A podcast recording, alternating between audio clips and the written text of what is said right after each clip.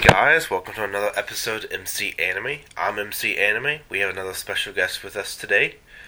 How you doing? What's going on? All right, I, I kind of missed it off cue. Apologies. Uh, what's going on, folks? Rich here for RageWorks and the RageWorks Podcast Network. Um, also, host of Toys and Tech of the Trade, all of which you can stay up to date on by visiting us at RageWorks.net or RageWorksNetwork.com. Wow. So we are covering a particular topic of, you know, a big rivalry in comics, Marvel and DC Comics, the comparison between the two, and then we're also going to hit on the tertiary market of independent comics competing in the same space as these two big names. Yep. So, let's dive. I think. Let's see. Was it Marvel that came first or DC Comics? I'm not sure. Well, it depends on on how how people view the comic book industry. Um, you know, obviously there's been renames, acquisitions, etc. Um, but in in my opinion, I feel that both have such a storied history that I kind of feel like their histories run in tandem, and there were just like pivotal moments that kind of put each one on the map. Obviously, in Marvel's case, they they had a varied catalog of heroes, and then Spider-Man kind of just started really putting putting a huge spotlight on the company in general. I mean, Fantastic Four as well, but I just feel I always feel like Spider-Man kind of just launched Marvel into a different category. With DC, it's it's easy to always point at Superman being kind of like the foundation of the of the business, but I still feel that Batman was se- was the character much like Spider-Man for Marvel that kind of launched both of them forward. True. I guess we can do that uh, con- comparison of like I think Superman was like the first big comic, and that took off really well. And the S representing hope kind of just signify anything Superman at that point.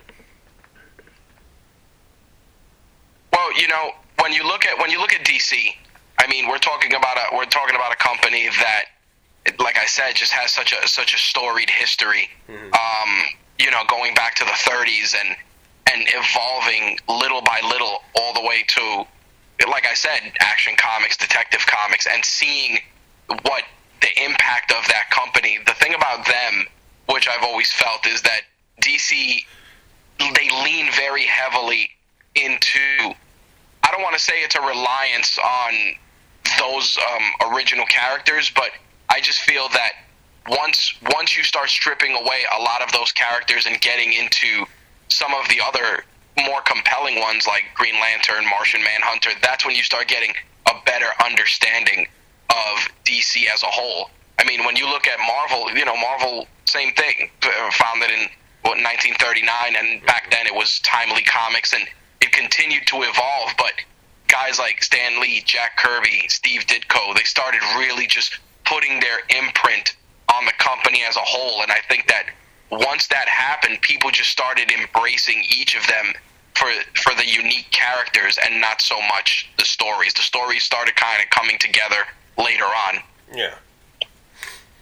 So it's like the arrangement of characters coming into play, boosting up the catalog and being diverse in what they're offering. And the stories were like a way to capitalize on the catalog of characters once they're established to build up the story even more, to build up a different fan base. I can agree, I can agree with that, uh, especially because there was there's always a a subset of, of fans in the sense of there's some fans that really like the the detective Batman stories and the darker and the darker tone of the books versus the people that like the more uh, m- more grassroots, you know, apple pie uh, Superman stories. And the thing about it is that each character kind of starts dividing a, a fandom even further because there's even people that prefer more action heavy Batman stories, and then there's other people that prefer more detective noir slow paced storytelling that just has good dialogue and kind of just leads up to just a bigger a bigger conclusion. Meanwhile, on the Marvel side, they they definitely I don't want to say they go action heavy, but I also feel that Marvel tries to really um, wow you with a lot of imagery. Yeah. And then they kind of tie the stories together as the books progress. Like sometimes you can see an amazing book with a beautiful cover, then you read it and the story itself is not very good. It's the oldest bait and switch in the book. True. And also with uh, with that comparison, it's like, well, some stories hit hit did better than others in terms of practicality and connection to the audience, while other heroes were maybe really good stories, just didn't really connect with the audience as much. Oh, it, it, it, it happens all the time. I mean, a lot of, especially now with the current run of books, there are a lot of people that they, you know, they watch like Luke Cage, the TV show, but the popularity of Luke Cage, the TV show, doesn't necessarily translate into a constant consumption of Luke Cage books. There's plenty of times where Luke Cage's books have been canceled just because they weren't selling. Um, same thing with Iron Fist. Um, a lot of these characters they came into the mainstream and it's great, but I've always wanted to know what the what the correlation is between the characters on television and how much they influence the, the purchasing of books. Are you getting new fans on a consistent basis? It's a number that's never truly talked about and it's not really released often.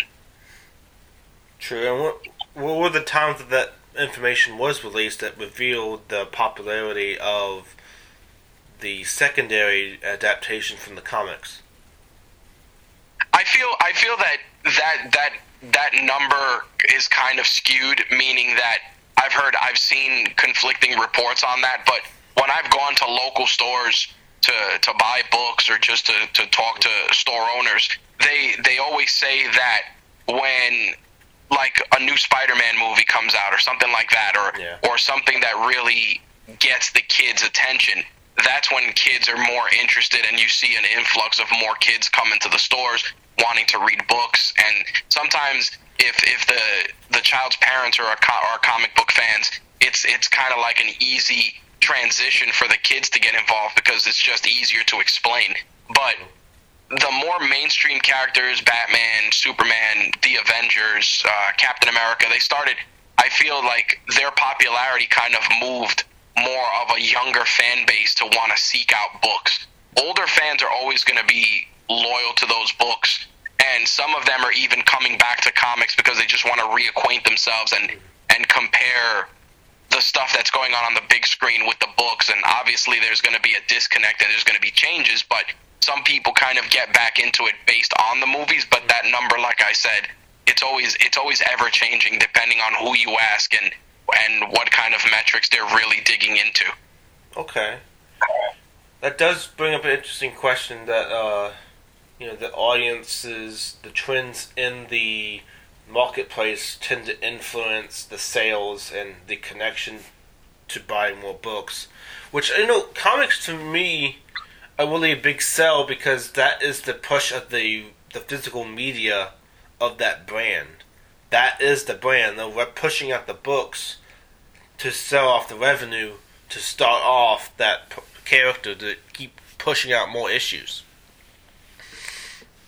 True. I think I think one of the one of the things about it is also that when when the books are out there, especially now that that grading and Yeah. looking at comic books as an investment tool has started to take off, now it's a matter of and this is again a separate metric.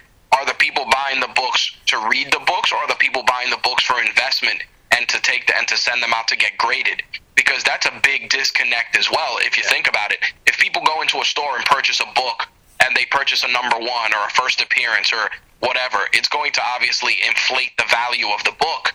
And people that may want to actually pick up the book to read it and learn about the character sometimes have to either wait for a second printing or pick up a graphic novel because the value of the book now has increased exponentially Yeah. in part because people are kind of manufacturing the hype by sending out these books to get graded. True, and the you know the grading system is nice because it gives you like the appearance of the value, you know, nine point nine or nine point five, whatever the grade would be. determines the value and the uh, price and the rarity of the book. Because if there's only like 100 published and you have like a grade 9.5, that's worth a lot more money than a grade point 7.5, which is in good condition, which the 9.5 is like almost perfect condition. It's like mint condition. Right. That in fluctuation, a demand kind of pushes the market into one particular sector to achieve the most expensive product possible to increase the demand for that book because there's not so many prints of that particular book, and once they're out in circulation, they have to be resold privately for someone else to have in a private collection. But the private collection really, at that point, is getting really first editions or rarity books with high grades, and then those sticking, though basically still in the same the in the same original plaque from the grading company, and they don't read it.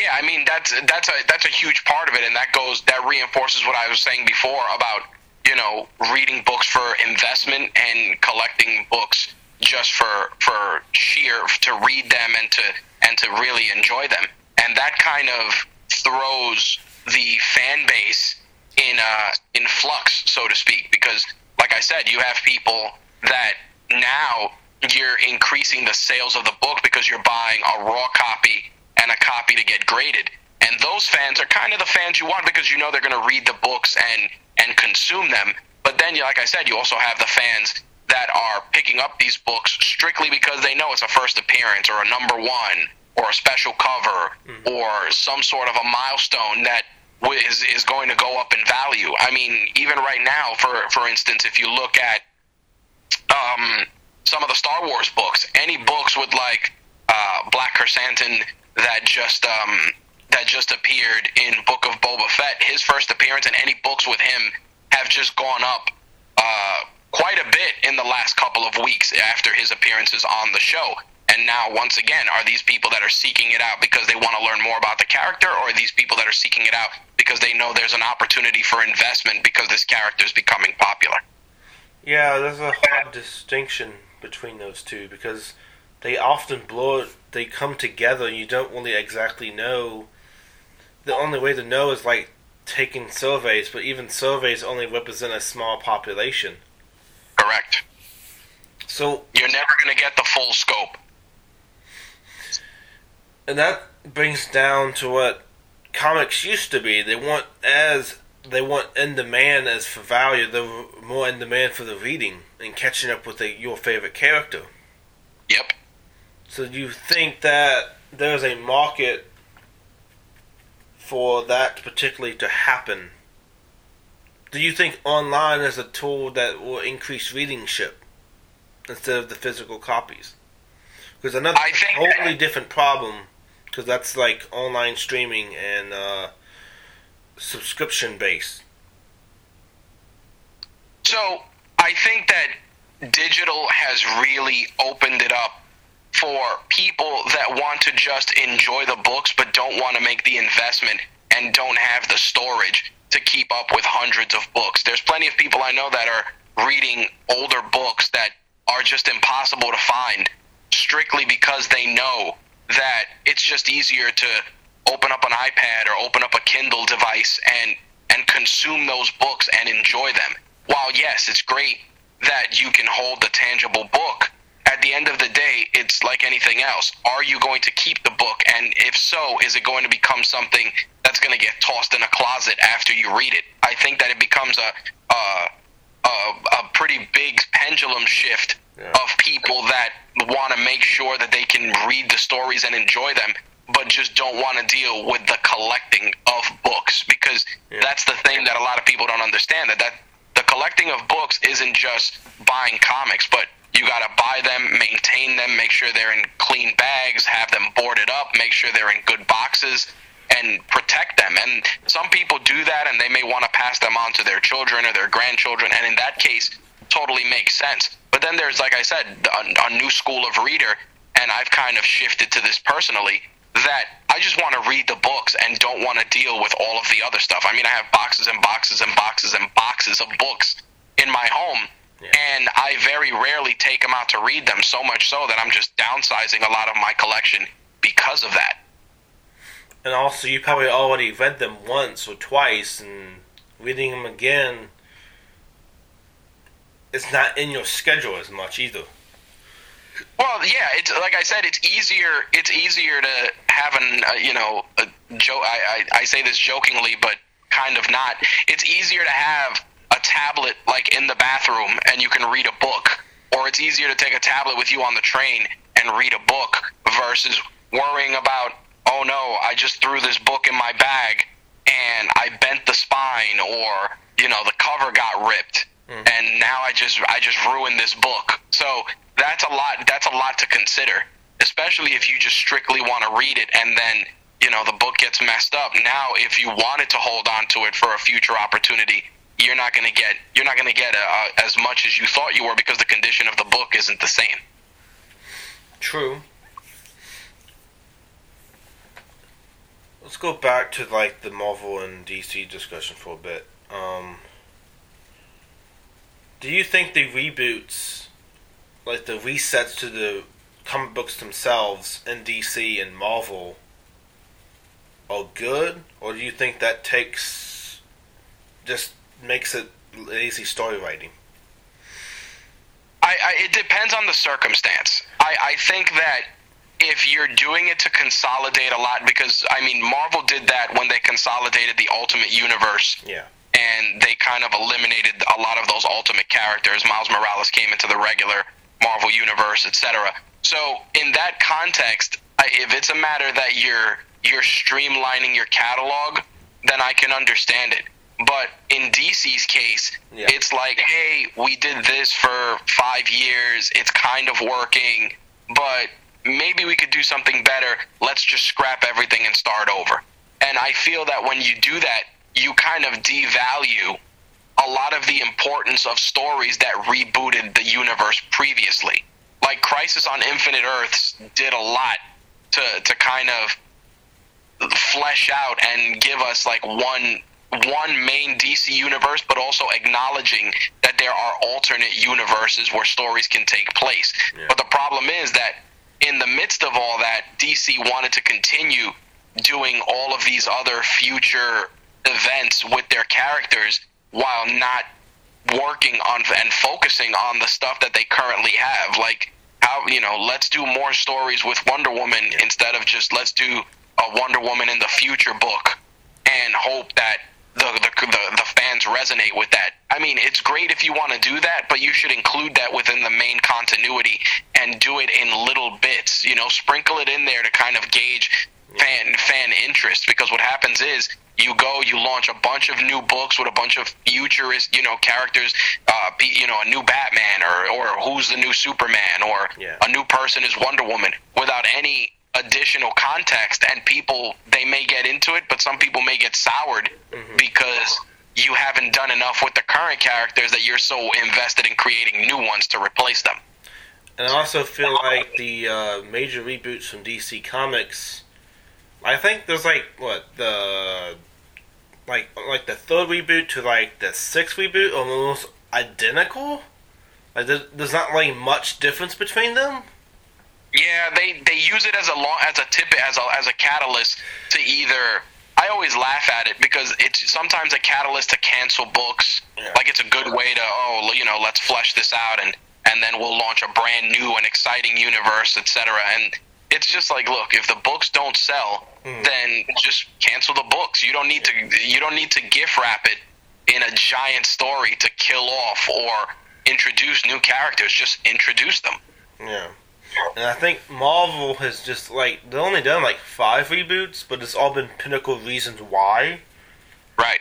And people just with DC feel that the reboots is just like what's the point if you have so many and it's hard to keep up with? We don't know which version of that, like, which version is this Elseworld or this uh, Crisis on Infinite Earths or is this from the '70s reboot and this right. is totally different, not in canon with the main story, and it, just caused a lot of confusion because it literally says which Batman or was Batman from this universe? Yep. Is he canon in this reboot, or is that reboot taken off in a different direction? New reboot.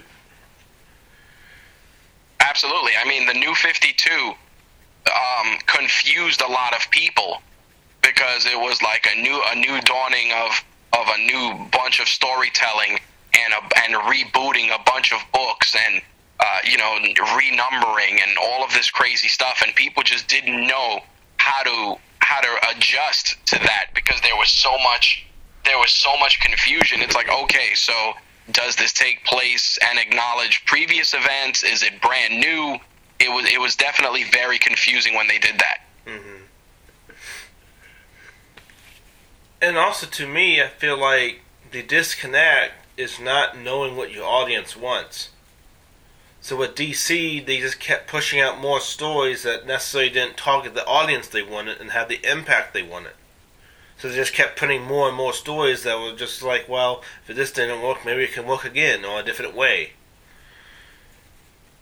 I agree.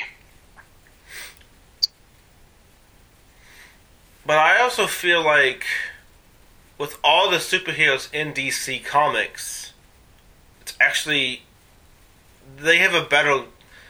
I don't say they have a better catalog than Marvel, but they have a more organized catalog. Like the there's like the Justice League compared to the Avengers is a lot more standalone. You can see the organization aspect within the team. Like the, uh, DC doesn't have as much team, but Marvel has more team based. Yeah, and, and I mean, right now there's a whole there's a whole big thing where DC is going to you know do the big thing and kill off the Justice League, and they're going to use that as a as a catalyst to introduce new characters and again make more changes. But I feel like the Justice League is so well done that they don't need to kill them off. I agree. Like the organization of the Justice League itself is really interesting because it's like you can get you can have different uh, matchups with different people based in the league and still be really good. You can have like a micro subset team that's still part of the Justice League, but uh, like Quadrant A and Squad B can go here, and then you can have the stories like that. Yep, I agree. And you can still call them that by whatever team they want to go by. Like the Elite Five will now be in this comic to do this. That would still be really good. No, I don't disagree, but it's just it's just easier, like I said, to pull the plug and start over, and then use that as a catalyst to just move more books because people are going to be like, oh well, this is kind of important. Let me go and pick up, you know, seven other books to read that may or may not be good 12 months from now. It's a, it's a, it's an interesting situation. With DC, I feel like they have so much to market and standalone stories that they that's literally what their uniqueness is has always been. Different people giving you like new stories to the character and that actually buying to that character. I mean, I I feel that that's a better. It, it's those efforts are are being shown now by them doing movies on different characters and not necessarily making them all be interconnected. Yeah. While yeah. while interconnection is great, I feel that them doing standalone projects just removes the pressure of them having to keep up with Marvel when it comes to the big screen. And if they were if they use that same thought process yeah. with their books and focused on you know, hey, let's build on these books and these standalone characters. Mm. But I feel so much energy is invested into Batman in particular.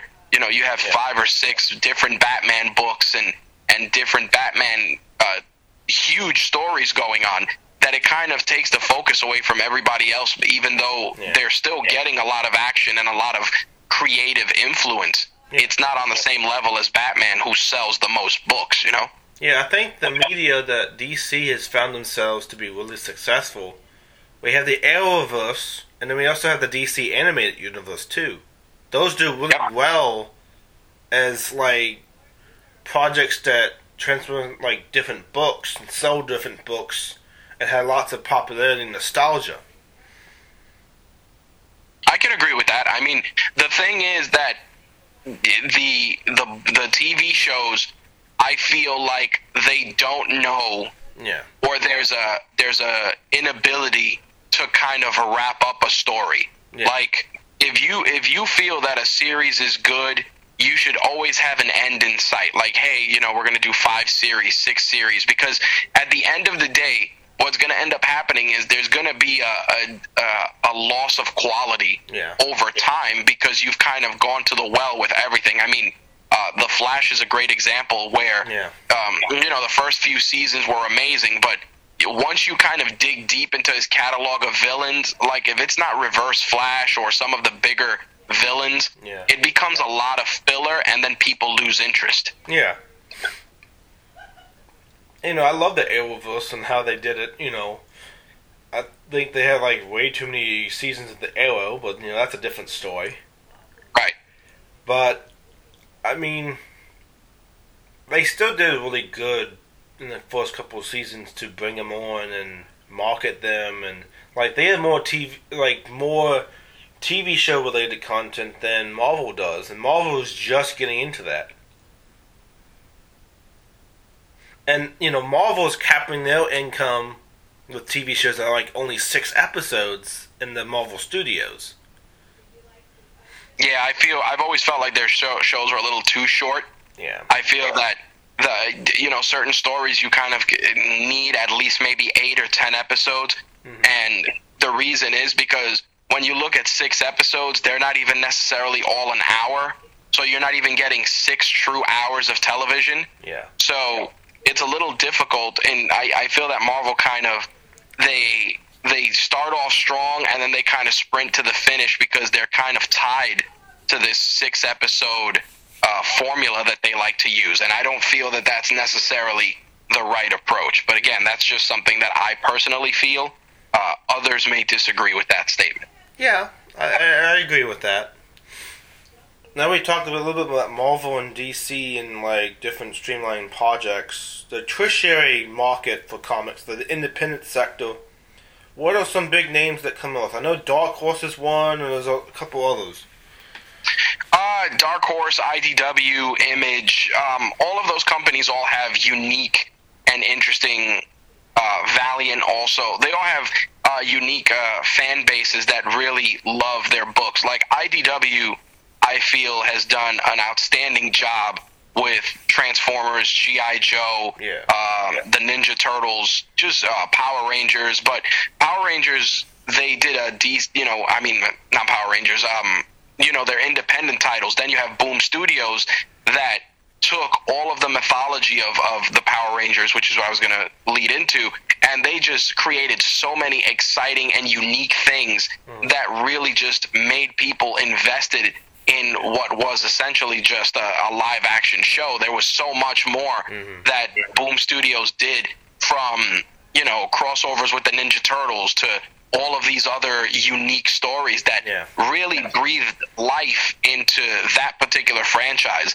Valiant, I, I've always felt is incredibly underrated. I mean, they tried to mm-hmm. to mainstream Valiant with Bloodshot, with the with the movie Bloodshot, but there's so many great characters there, from Rai to uh, Magnus Robot Fighter. There's just a, a, a wealth of characters there that just need a little bit more exposure. Yeah, and it's hard to adapt into that market with the the, TV, the cinema sector because it's only dominated like by DC and Marvel mostly.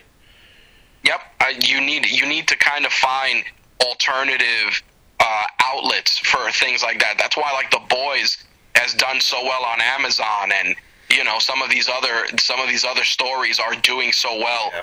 in in these mediums because it's it's introducing them to an audience that may not have uh, picked them up. I mean, Netflix with their anime, uh, the, you know, their their increased anime presence Yeah. is drawing in more casual fans Yeah. that are that are first time anime watchers that now are into it based on just the work that Netflix is doing in the space. But I think that that's a big part of what these other companies need to do. And I say it often, not everything needs to be a movie. You can, you know, a, show, a cartoon, as long as it's good, the audience is going to look for everything associated with that. Yeah. And also with the cartoon space, there's like a lot of marketing that you can use to launch toys and merchandise from that too. Absolutely. And uh, that also hits a uh, the kid demographic more, which Yep. is the big sale to influence their generation to buy books. Because there's Agreed. going to be a point where the the physical printing of books is going to be more expensive in circulation and distributing. That the online catalog will have to be like really heavily focused. Agreed. there's going to be a point where that comes and it's going to be deciding well we can keep printing the same books and get trust you know initial sales but the most sales that comics have now is not if the books start up the the idea of that character but it's now merchandise taking over It's true. so when's there going to be a point when the books start being exclusively online and people holding, like you know how they do with TV shows and having original programming exclusive to the network? If that's if that going to happen with comic books? I think I think with comic books, I, the the necessity and the value that there is in the physical book, especially now with grading and interest, there will always be comics, Yeah. uh, tangible comic books. But I feel that there's definitely going to be a pendulum shift between people that want to read the medium but don't necessarily want to own it it's the same thing with people that uh, you know we're starting to see that with more people that would li- would rather stream a movie than buy a Blu-ray or a, or a physical disc because they just don't want to deal with the storage or don't want to keep all of that in their home. I think that there's gonna there there will always be a home for comics. I just think that the consumption of them is going to be a lot different in the in the in the next five years because you're going to have more and more people that just want to read them and less people that want to own them unless they're fully dedicated into being in that space. True. And the tertiary market of independent comics, what ha- where has there been their unique uh, footprint in the industry? I think I think you can look at uh, you know Todd McFarlane and Spawn is a great example. Here you have a, a Guinness a Guinness World Record book uh, from an independent creator from an independent company that's still viable now, and more importantly, his company is behind and involved in so many other spaces. I mean, McFarlane Toys now is doing action figures for DC, and it just goes to show you that this was all built on the backbone of just a, a, a third company and a character that just resonated with so many people, and that just goes back to what I said before. If the stories are good and the characters are compelling, people will find you. Okay. So as of rightly, the tertiary market has it been really impactful in those streamlined success of originality and separation from the bigger projects? I think there's a bigger there's a bigger ability to take risks because you're more inclined to not be at the mercy of quote unquote the larger fan base. Meaning that when you look at Marvel, Marvel is catering a lot of their stuff towards obviously uh, getting keeping existing fans, but also selling toys and selling merch. Uh, other companies are looking at it like let's tell the stories that we want to tell and if they're good people will people will tune in. I mean invincible is a great example. That's a cartoon that's that's based on a book that is ultra violent the subject matter is completely not the norm Yeah. for for certain fans. And they found success because they found a place that supports that creativity. And i think that you know when you look at the the, the tertiary market uh, of, of companies more and more creativity and the ability to have more freedoms is going to allow them to do more. Yeah. And also with the tertiary market, you also have like stuff like the webtoons, the web comics, and the indie comics too, making an impact in the consumption of just online presence. Absolutely. Like, is there a particular web comic that you think was really done and had lots of success? Um, you know, my my consumption of, of web comics is a little limited just based on my personal schedule, but I do see a lot of independent creators really doing a lot of stuff. I mean, Black Sands Entertainment, uh, you know, they have this original library of characters. They're doing these really unique stories. They were recently even on Shark Tank Yeah. to get funding, and um, seeing that unfold, and the fact that they got like they got buy-in from a guy like I believe it was Kevin Hart that invested in the company. When you see something like that, you really understand that, like I said, if you're bringing something compelling to the to, to the to the general public, there's going to be interest in it. It's just a matter of making sure to package it in a way that can get people talking and get people's attention. True. Because I know like webtoons is huge in South Korea, and they're bringing more and more origi- like people going to that, even if they're not from the Korean representation. There's still people coming in doing webtoons as well, and that's a big market too. I think I think that webtoons and and those properties will pick up more steam Yeah. when they get adopted by these larger companies, meaning that they start investing more in that space. So if a popular webtoon gets picked up by Netflix and then Netflix does a series on it, it's a win-win because then the people that enjoy the series on Netflix will then seek out the the original source material or the books because there's going to be that curiosity that's going to get them interested. Yeah, and also the original programming with uh, webtoons, they have been picked up recently by Crunchyroll and streamlining that as well. Right. Yep.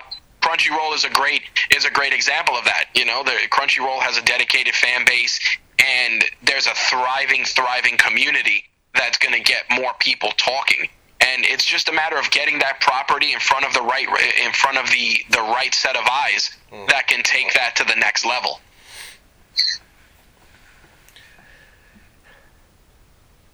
Because, like, for me, I didn't necessarily grew up with the comics. I grew up with the animated TV shows. Right. So that my connection to the universes was like, well, I really like this animated series, and I dove into, you know, I, I could possibly look into a online subscription for comic books, but what mostly I've been doing, people going and comic walkthroughs of explaining the story, is a medium that I found to be very successful with me understanding the comic. Right. And I don't know if that is necessarily better because that's not supporting the creator that made the comic. Well, you know what it is. Uh, again, it just it just reinforces that curiosity. If Yeah. if if the creator is going to be excited as if if their if their property is just being enjoyed. Yeah. Yeah, absolutely. You want to sell more books. You want to do. Uh, you want to get brand deals, etc. But there's plenty of small companies and small creators that do unique things that have a dedicated and passionate fan base Yeah. that go out of their way to put those products on other people's radar. But like I said before, it's just a matter of them being in front of the right set of people. True. And I feel like there's like hour and a half comic walkthroughs are actually really expansive in what is going on in that storyline. Well, it's also the, the, the fact that independent creators, uh, content creators like yourself, me, and many others are going out of their way to put these books in front of the new audiences and sharing these news stories. Because sometimes people, you have to kind of go where the people are. Yeah. So if you're a creator and you want to do a book that's catered towards a younger demographic, then you want to make sure to promote that book on like TikTok or Yeah. you want to try and put images of the book on Instagram. You want to try and do things where other artists can draw your characters. That way you can just get people to talk and and be interested and be like, wow, that's a cool character. Where's that character from? Oh, it's from this anime, or hey, it's from this web comic, or hey, it's from this other thing. Would you like to learn more? Here's where you can check it out. I think that this is an instance where social media is very, very crucial to getting certain things on people's radar. True, and another, I think one of the older comics, Archie Comics is doing really well just because they've been around so long. Yep. Longevity is key, and so is a dedicated fan base. Yeah, and you know the the way they publicize their books, like I think it's multiple chapters in one book or standalone stories. If I'm not mistaken. Yep. Yeah, there's there's standalone stories. I mean, I haven't read an Archie comic in a long time, but if I remember correctly, they used to have separate stories in one book. So it's kind of like interesting that they. I still see it. I mean, I look at you know Food Lion. I'm still seeing it on the shelf, being you know actually being bought. So there you go. We have a book space, and that though in that book space, and near the front. And that, that's I keep seeing them more over other, I guess other comic related books. Right. Because usually they're like in book format, so it actually is really easier. Makes sense.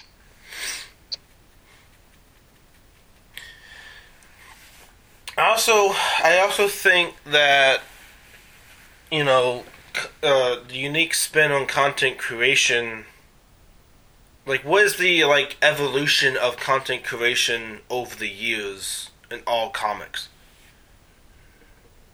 i think that there's more there's more intimacy now with the creation because mm-hmm. when when i was uh, when i was reading books when i was younger you had like wizard the magazine and you had you know previews and things like that that would kind of keep you up to date with what was going on what was coming onto shelves but the the beauty of of our current landscape of of content creation is that it allows people to talk about their their passions in a way that can probably get more people involved. If you do comic reviews on Instagram or YouTube, etc., mm-hmm. these are things that were originally left to major media platforms to do.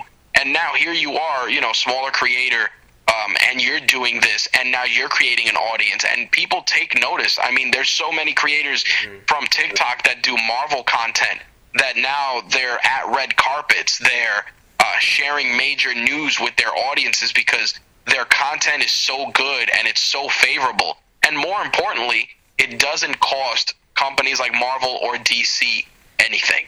True. It's free press. It's free publicity. Yep because you know they're giving the uh, basically they're giving them the right to use fair use as the transformative nature of their content into a new wave of understanding that content.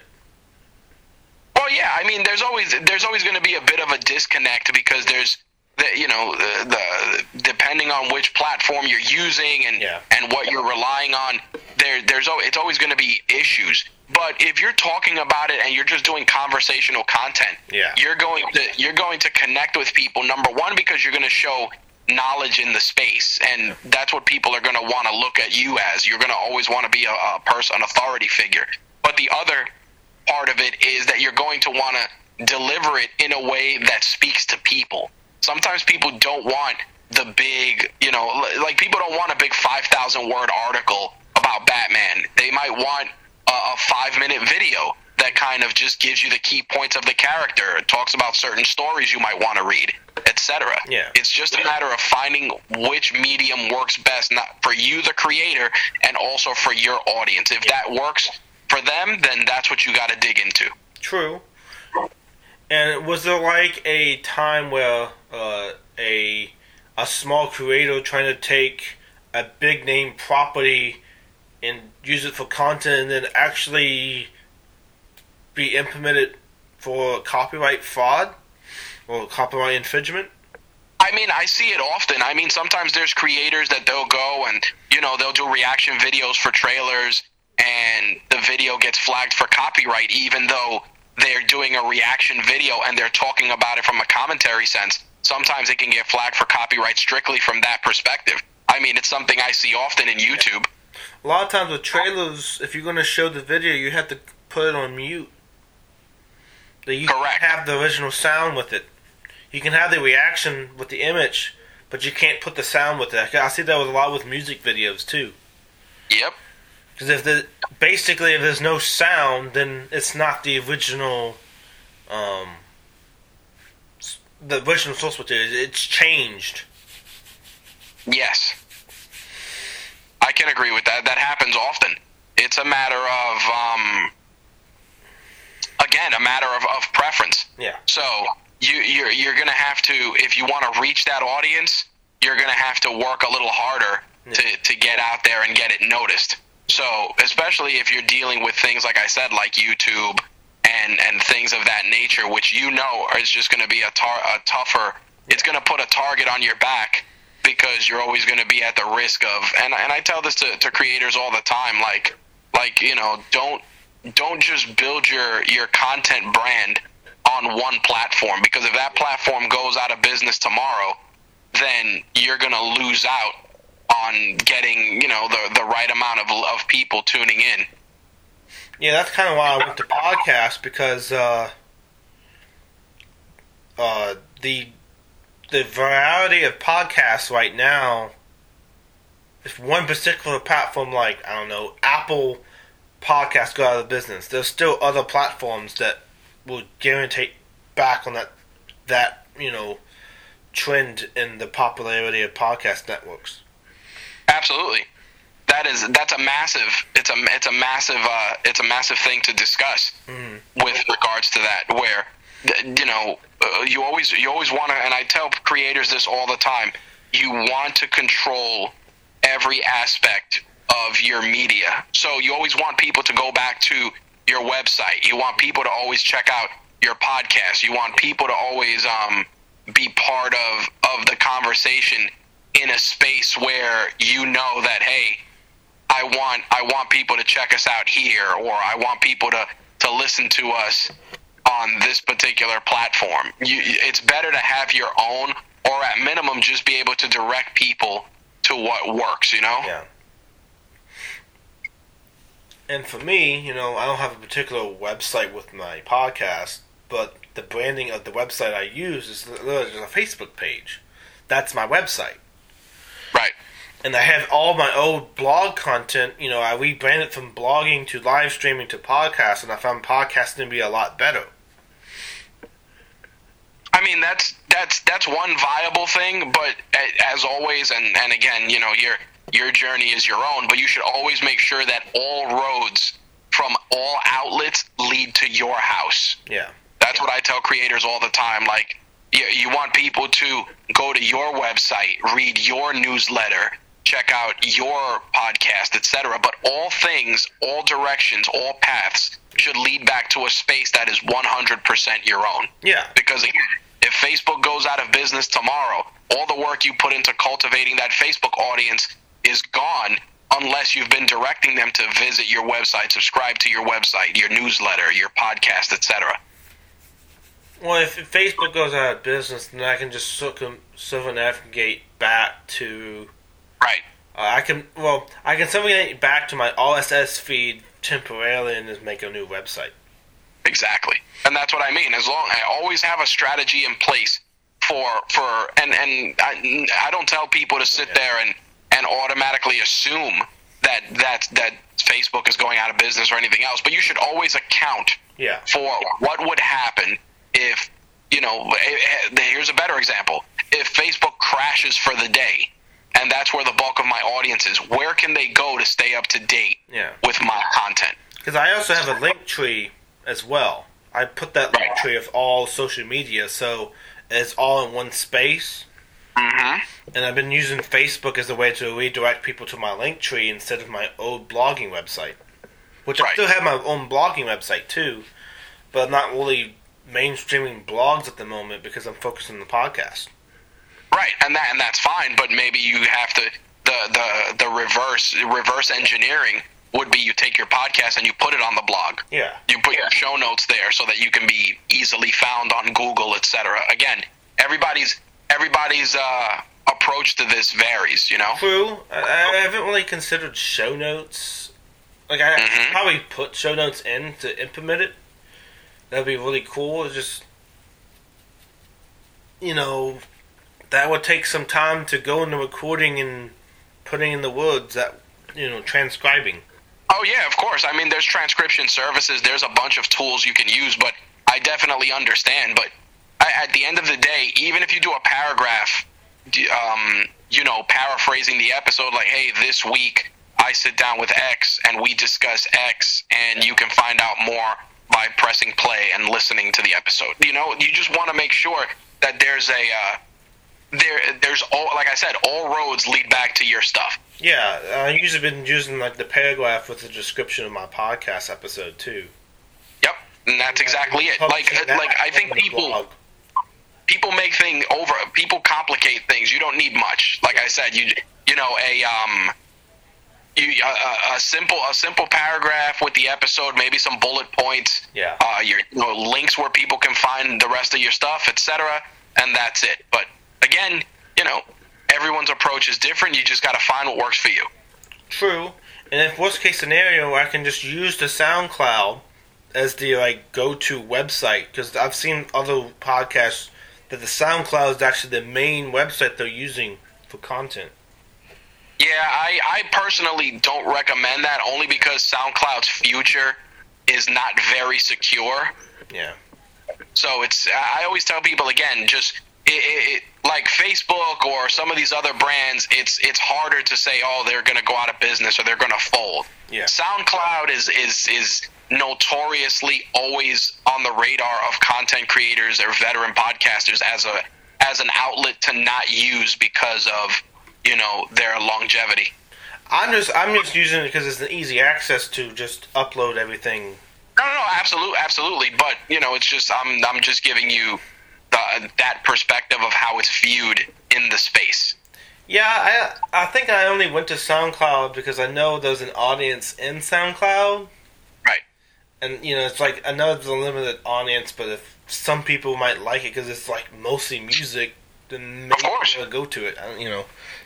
Oh yeah, that, uh, never never shy away from having your your your podcast or your content everywhere. Yeah. But like I said, make sure that all roads on the highway lead back to your house.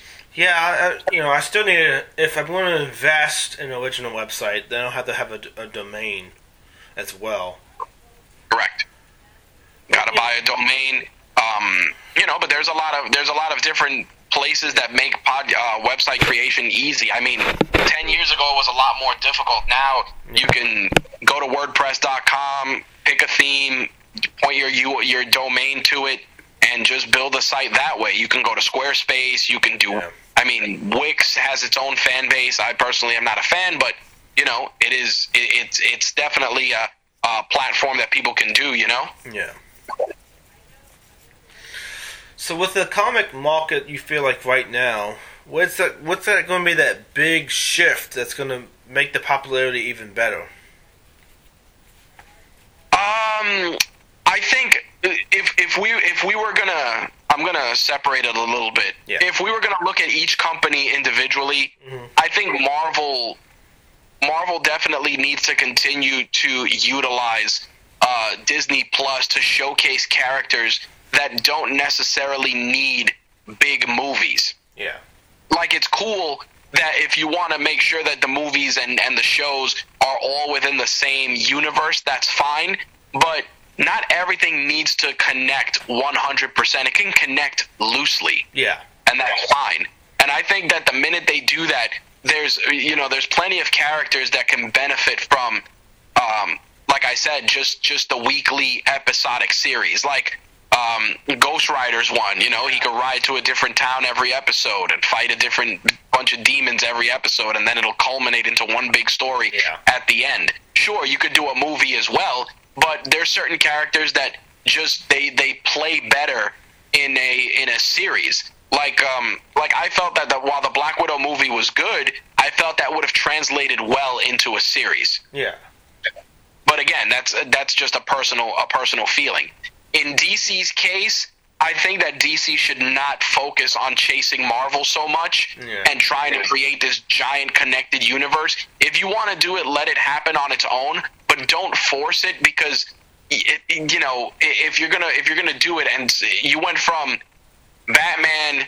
Batman versus you went from Superman to Batman versus Superman to introducing Wonder Woman to Wonder Woman to Justice League, and then Aquaman didn't have a film. I believe Aquaman ended up coming out after, if I remember correctly. But I just feel that they did way too much too quickly instead of just building on those characters. Like, uh, sure, you could have had Batman show up in Batman versus Superman, but before doing Justice League, you should have done uh, a Ben Affleck Batman movie Yeah. and and you should have built out those characters individually so that the actors and actresses can grow into those roles.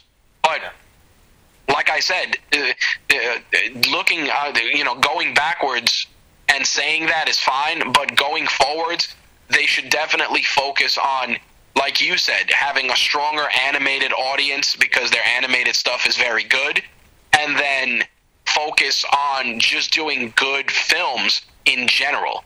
Like right now, the Batman, everybody's excited for it, and it's not tied to anything. It might be tied to something, but it doesn't necessarily need to be. Yeah.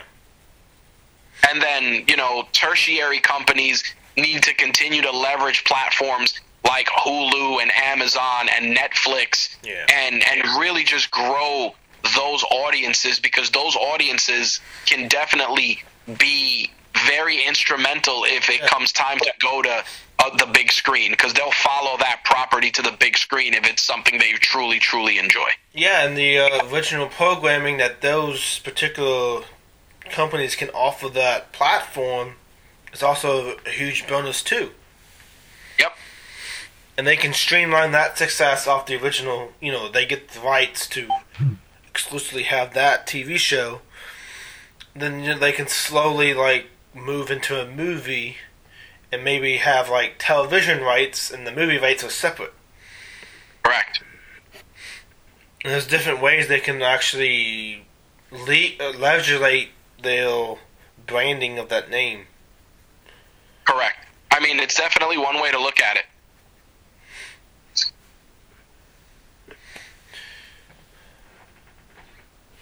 I don't know. I feel like the market is so diverse that anyone can make the biggest impact and still do really well. I mean, I feel that that this is an amazing time to be a fan in the space because there's so much that you can look forward to and enjoy that there's there's truly something for everyone at this juncture. Yeah, and I, you know, my personal connection has been through other mediums introducing me to it, I'm still highly interested. But maybe, you know, I should get to a subscription service to read more content. I Yep, think that I definitely- a good transition from my understanding of the properties. Yeah, I mean, for you know, paying paying the nine ninety nine Kindle subscription or mm-hmm. Comixology, or you know, if you want to go directly through Marvel or directly through DC, I think that's just a great way to really stay up to date. Yeah. And not only that, but also read up on characters that might be completely new, and it'll it, it's a smaller investment than trying to go and trying to hunt down every book in a comic book store. But again, this is strictly from uh, wanting to get better acquainted and more familiar with the characters. Yeah. Because it will provide, you know, not only the audience, uh, me a connection to that I don't really necessarily have. Introduced me to the more of the content because right now I'm just relying on well if this content creator on YouTube is making this big hour and a half video displaying this story, then it just takes away from me reading the actual story. Right. I agree. And the, Like I said, I would I would definitely look at more subscription services just to, like I said, be more familiar with those characters. And Yeah. like I said, it, it, it'll be it'll be better on it'll be better on your wallet in the long run. Unless you want to invest, like I said, and pick up the first appearances, maybe get a couple of books graded, keep them on the side. But other than that, I always tell people like, listen, you can subscribe to Comixology for a month or two, read all the books you want, and if you don't, and if you don't have the time to read anymore, you just cancel the subscription and go about your business. True.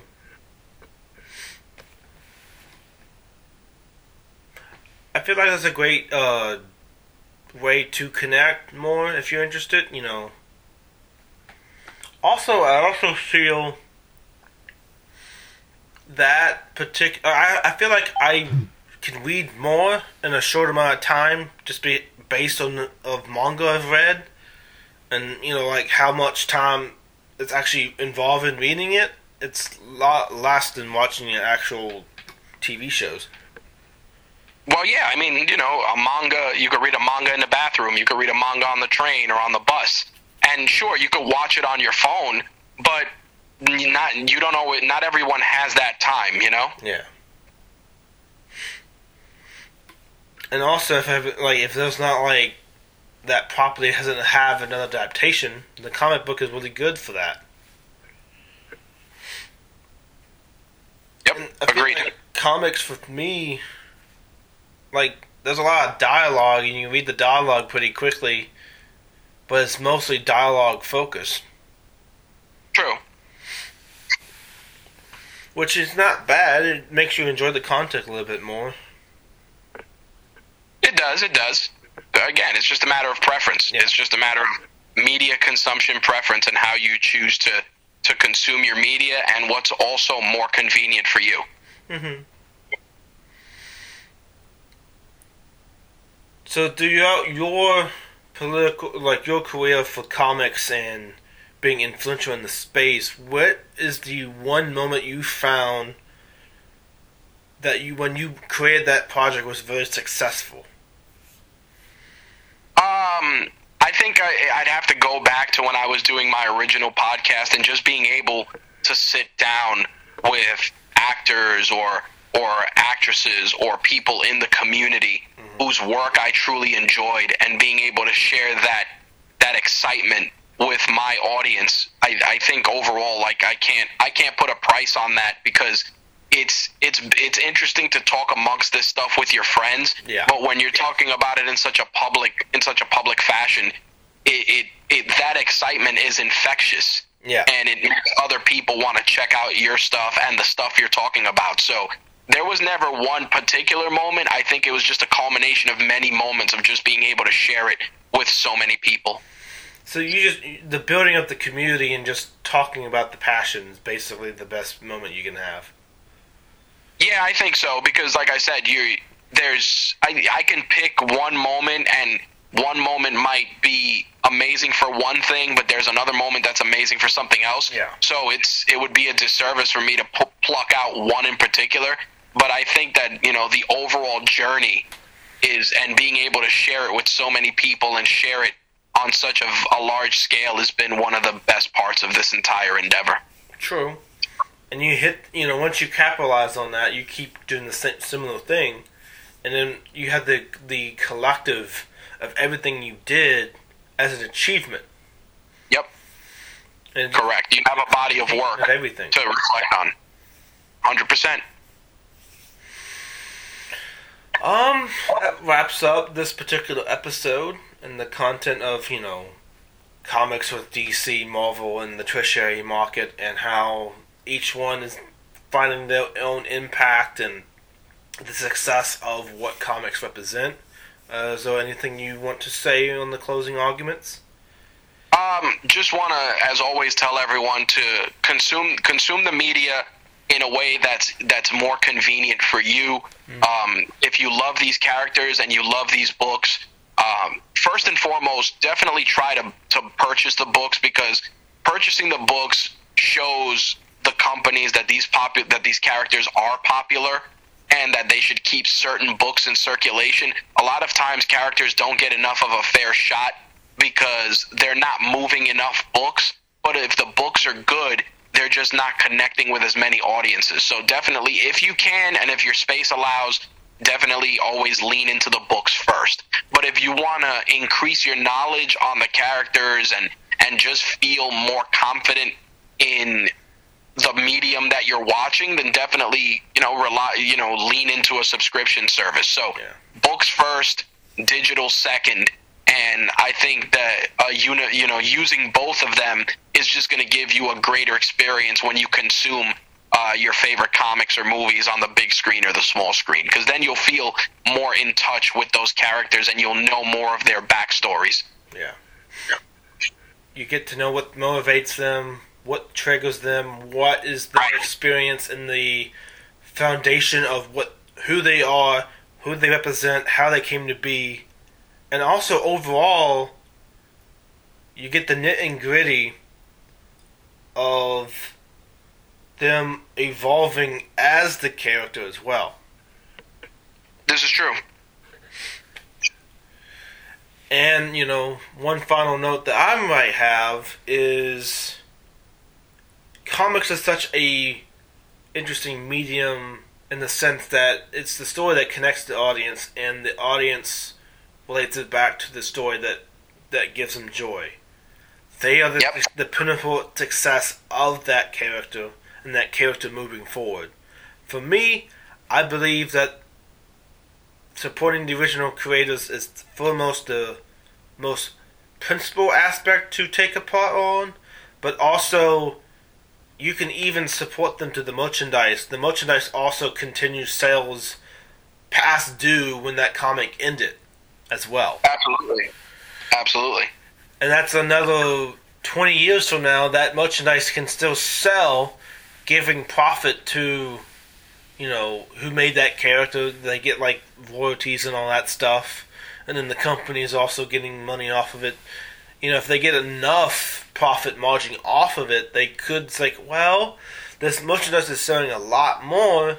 That's a way to like look at this character. Say maybe there's enough adventures to fall back back on this character as well. Agreed. But yeah, that's the uh, closing of the episode.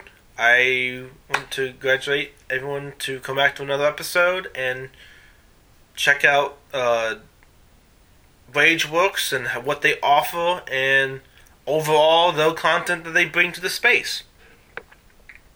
I appreciate you for having me. Um, thank you again for the opportunity to be able to share uh, some of my knowledge with your audience. And like he said, make sure to check us out on RageWorks.net or RageWorksPodcastNetwork.com. And if you're on any particular social media platform, just punch in RageWorks and you'll be able to find us there as well. All right, guys. Thank you. Enjoy.